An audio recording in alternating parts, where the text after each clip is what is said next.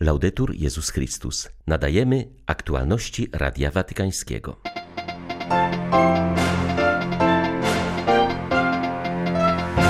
Głos udręczonych Syryjczyków dociera do Boga, ale nie do przywódców politycznych, którzy mogą im zapewnić pokojową przyszłość, powiedział papież na audiencji dla organizacji niosących pomoc chrześcijanom kościołów wschodnich. Domownicy Benedykta XVI przygotowują się do 70-lecia jego święceń kapłańskich. Papież senior jest słaby, ale ani razu nie opuścił codziennej Eucharystii, zapewnia jego sekretarz. Prawosławny patriarcha Etiopii wzywa wspólnotę międzynarodową do powstrzymania ludobójstwa w regionie Tigraj. 24 czerwca witają Państwa ksiądz Krzysztof Ołdakowski i Beata Zajączkowska. Zapraszamy na serwis informacyjny. Odbudowując zniszczone wojną domy i kościoły, musimy pamiętać przede wszystkim o trosce o żywe kamienie, które są poranione i rozproszone. Papież Franciszek mówił o tym w czasie spotkania z przedstawicielami Stowarzyszenia Dzieł Pomocy Kościołom Wschodnim Roako. Przywołał m.in. dramat Ziemi Świętej, Libanu, Syrii i Erytrei. Ojciec Święty przypomniał, że pandemia znacznie utrudniła niesienie wsparcia potrzebującym. Wzrosła liczba próśb o pomoc kierowanych do Roako, a jednocześnie kryzys sprawił, że w porównaniu z wcześniejszymi latami udało się zebrać o wiele mniej pomocowych środków. Wołanie, które wznosi się z Syrii, jest zawsze obecne w sercu Boga ale wydaje się, że nie jest w stanie dotknąć serc ludzi, którzy trzymają w swych rękach losy narodów. Pozostaje skandal dziesięciu lat konfliktu, miliony przesiedleńców wewnętrznych i zewnętrznych, ofiary, potrzeba odbudowy, która wciąż jest zakładnikiem partykularnych interesów i braku odważnych decyzji dla dobra tego udręczonego narodu. Wasz styl jest cenny, ponieważ pomaga skupić się na tym, co istotne, to znaczy na służbie głoszenia Ewangelii, ukazując oblicze Kościoła, który jest matką, ze szczególnym uwzględnieniem maluczkich i ubogich. Czasami trzeba odbudowywać budynki i katedry, także te zniszczone przez wojnę, ale przede wszystkim trzeba mieć w sercu żywe kamienie, które są poranione i rozproszone.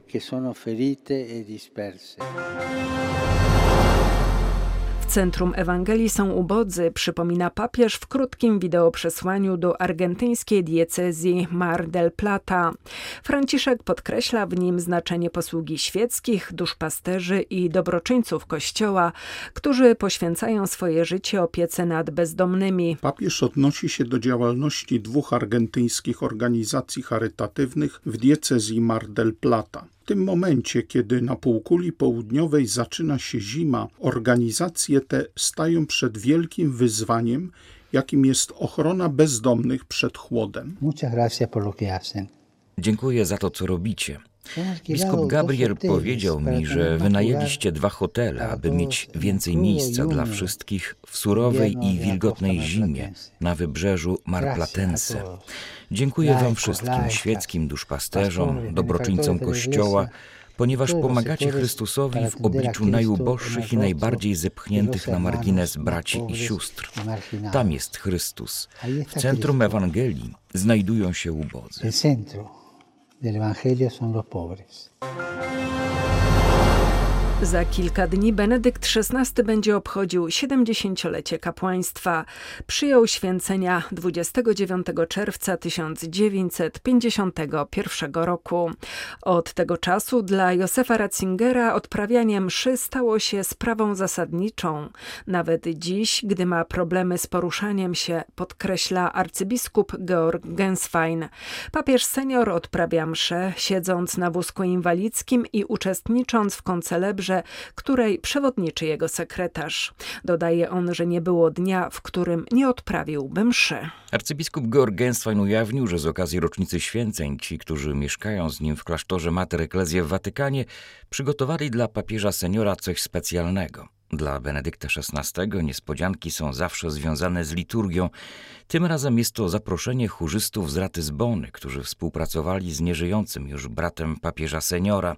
Niektórzy z nich zaśpiewają w kaplicy podczas mszy świętej. Dla Benedykta XVI to ważny szczegół, ponieważ mija rok od śmierci księdza Georga Ratzingera, który przez kilkadziesiąt lat kierował ratyzbońskim chórem. Arcybiskup Genswein przyznaje, że papież senior jest już słaby, choć zachował pełną jasność umysłu. Niestety słaby jest również jego głos, trudno mu mówić, ale jest w dobrym nastroju i często mawia: Każdy dzień zaczynam i kończę z Panem. Zobaczymy, jak długo to potrwa. Bieżący tydzień jest na Ukrainie czasem refleksji nad przesłaniem pielgrzymki Jana Pawła II, jaka odbyła się do tego kraju przed 20 laty. W dniach od 23 do 27 czerwca 2001 roku papież Polak odwiedził Kijów i Lwów. Podróż apostolska świętego Jana Pawła II na Ukrainę była pod wieloma względami wydarzeniem ogromnej wagi dla istniejącej wówczas zaledwie 10 lat niepodległej Ukrainy. Wizyta papieża Polaka była także okazją do zrobienia kolejnych kroków w procesie pojednania polsko-ukraińskiego. Przypomina o tym zwierzchnik ukraińskiego kościoła grecko-katolickiego arcybiskup Światosław Szewczuk. On jest patronem pojednania. Dwa lata temu podpisaliśmy razem z Episkopatą Polski takie wezwanie do Ojca Świętego Franciszka, żeby jego ogłosić oficjalnie takim patronem polsko-ukraińskiego pojednania. On przyjechał też, żeby uzdrawić rany pamięci. On był bardzo świadomy tego, że Europa, zwłaszcza wschodnia Europa po II wojnie światowej ciągle jest zraniona. Te rany jeszcze bolą, jeszcze gdzieś tam w naszej pamięci, w naszym sumieniu ciągle krwawią. I ja pamiętam, to było na moich oczach, jak na tej beatyfikacyjnej liturgii 27 czerwca mój poprzednik, kardynał Huzar, oficjalnie poprosił wybaczenie o te wszystkie krzywdy, jakie naród ukraiński zadał w historii swoim sąsiadom. Te pojednanie, te przebaczenie udzielone i odzyskane, powiedział papież, jest tym balzamem, jest tym lekiem, żeby ocalić rany Europy. Najbliższy weekend, zwłaszcza w Lwowie, będzie obfitował wydarzenia wspominające wizytę Jana Pawła II w tym mieście. Z Ukrainy dla Radia Watykańskiego ksiądz Mariusz Krawiec, Paulista.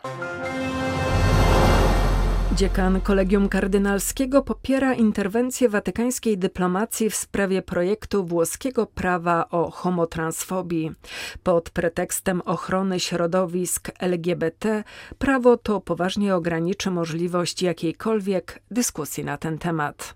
Kilka dni temu szef papieskiej dyplomacji złożył we włoskim rządzie notę werbalną, która sygnalizuje, że przyjęcie tzw. Tak prawa ZAN naruszałoby gwarantowane przez konkordat prawa w zakresie wolności słowa, opinii i edukacji. Zdaniem kardynała Giovanniego Battistyre był to dobrze przemyślany krok, mający na celu zwrócenie uwagi na te punkty, które są problematyczne i które w obecnym brzmieniu są trudne do zaakceptowania. Zapewnia on zarazem, że wbrew medialnym spekulacjom wniosek o wprowadzenie zmian wyszedł od papieża, a nota werbalna została przez niego zatwierdzona. Kardynał Re zastrzega, że nie chodzi tu o ingerencję Watykanu w sprawy państwa włoskiego, lecz o dialog, który jest niezbędny ze względu na szczególną i niezaprzeczalną rolę katolicyzmu we Włoszech. Zdaniem dziekana kolegium kardynalskiego, pomimo postępującej sekularyzacji, dusza wielu Włochów jest nadal zakorzeniona w chrześcijaństwie. Cytuje on w tym kontekście słynne zdanie Benedetta Croce, filozofa ateisty, nie możemy nie nazywać się chrześcijanami. 24 czerwca 1981 roku rozpoczęła się historia Medjugorje, które z biegiem czasu stało się celem pielgrzymek milionów ludzi z całego świata. Choć prawdziwość objawień maryjnych jest wciąż badana przez Kościół, to bałkańskie Lourdes stało się konfesjonałem świata, w którym dokonują się nawrócenia, a ludzie zaczynają żyć Ewangelią na co dzień. To nie objawienie, ale dokonująca się w tym miejscu radykalna przemiana serc jest magnesem przyciągającym do Medjugorja ludzi ze wszystkich kontynentów, mówi pracujący w tym miasteczku franciszkanin Tomisław Perwan. Całe duszpasterstwo ukierunkowane jest nie na cuda i nadzwyczajne uzdrowienia, ale na modlitwę, zgłębianie Słowa Bożego, post i pokutę, w tym na sakramentalną spowiedź, która w Medjugorju odgrywa zasadniczą rolę. Nie bez przyczyny miejsce to nazywane jest konfesjonałem świata. Wśród owoców Medjugorja ojciec Perwan wylicza innymi ponad 800 powołań kapłańskich i zakonnych, których początek sięga właśnie wizyty u Matki Bożej, Królowej Pokoju. Kościół wciąż nie wypowiedział się na temat prawdziwości objawień maryjnych. W ciągu ostatnich lat Watykan złagodził jednak duszpasterskie zakazy dotyczące Medjugorja. W 2019 roku pozwolono m.in. na organizowanie oficjalnych pielgrzymek do tego miejsca. Arcybiskup Henryk Hozer, którego Franciszek mianował wizytatorem apostolskim dla tamtejszej parafii, mówi, że Medjugorje zajmuje dziś centralne miejsce na mapie kościoła. Warto zauważyć, że w minionym miesiącu Medjugorje po raz pierwszy zostało włączone w oficjalną inicjatywę Stolicy Apostolskiej. Chodziło o ogłoszony przez Franciszka maraton modlitewny w intencji ustania pandemii, który odbywał się w poszczególnych sanktuariach maryjnych na świecie. Ojczym założyciela Amazona przekazał 12 milionów dolarów na katolicką szkołę. Jest to dar wdzięczności za opiekę i wychowanie, jakie otrzymał w tej placówce od zajmującego się dziećmi migrantami księdza Jamesa Berna. Przekazane fundusze posłużą do ustanowienia stypendium – imienia tego zasłużonego zakonnika, który zmarł w ubiegłym roku. Przekazując szkole tak znaczną sumę, Miguel Bezos wyraźnie podkreślił, że w ten sposób wyraża wdzięczność za pomoc, jaką otrzymał, gdy po rewolucji na początku lat 60. uciekł z Kuby i znalazł schronienie w Stanach Zjednoczonych. Wraz z nim wyemigrowało wówczas 14 tysięcy nieletnich w ramach projektu zorganizowanego przez Kościół katolicki i amerykańskie władze. Ponieważ katolickie ośrodki na Miami były przeciążone, część dzieci wysłano do innych stanów. On trafił wówczas do domu dla chłopców, który prowadzili Salezjanie. Placówka ta dała mu schronienie i wykształcenie. To właśnie tam spotkał księdza Birnia, który był odpowiedzialny za chłopców. W wyniku ataku sił powietrznych na wypełniony ludźmi targ w regionie Tigraj zginęło 80 cywilów. Obecnie trwają najbardziej brutalne starcia od momentu wybuchu konfliktu w listopadzie ubiegłego roku. Na łamach watykańskiego L'Osservatore Romano pojawiło się bardzo poważne oskarżenie ze strony patriarchy etiopskiego kościoła ortodoksyjnego Matiasa I. Zarzuca on ludobójstwo dokonywane od wielu miesięcy na ludności regionu Tigraj. W miastach i wioskach poszukuje się młodych ludzi, potem są oni zrzucani z urwisk do przepaści, nie można ich nawet pochować.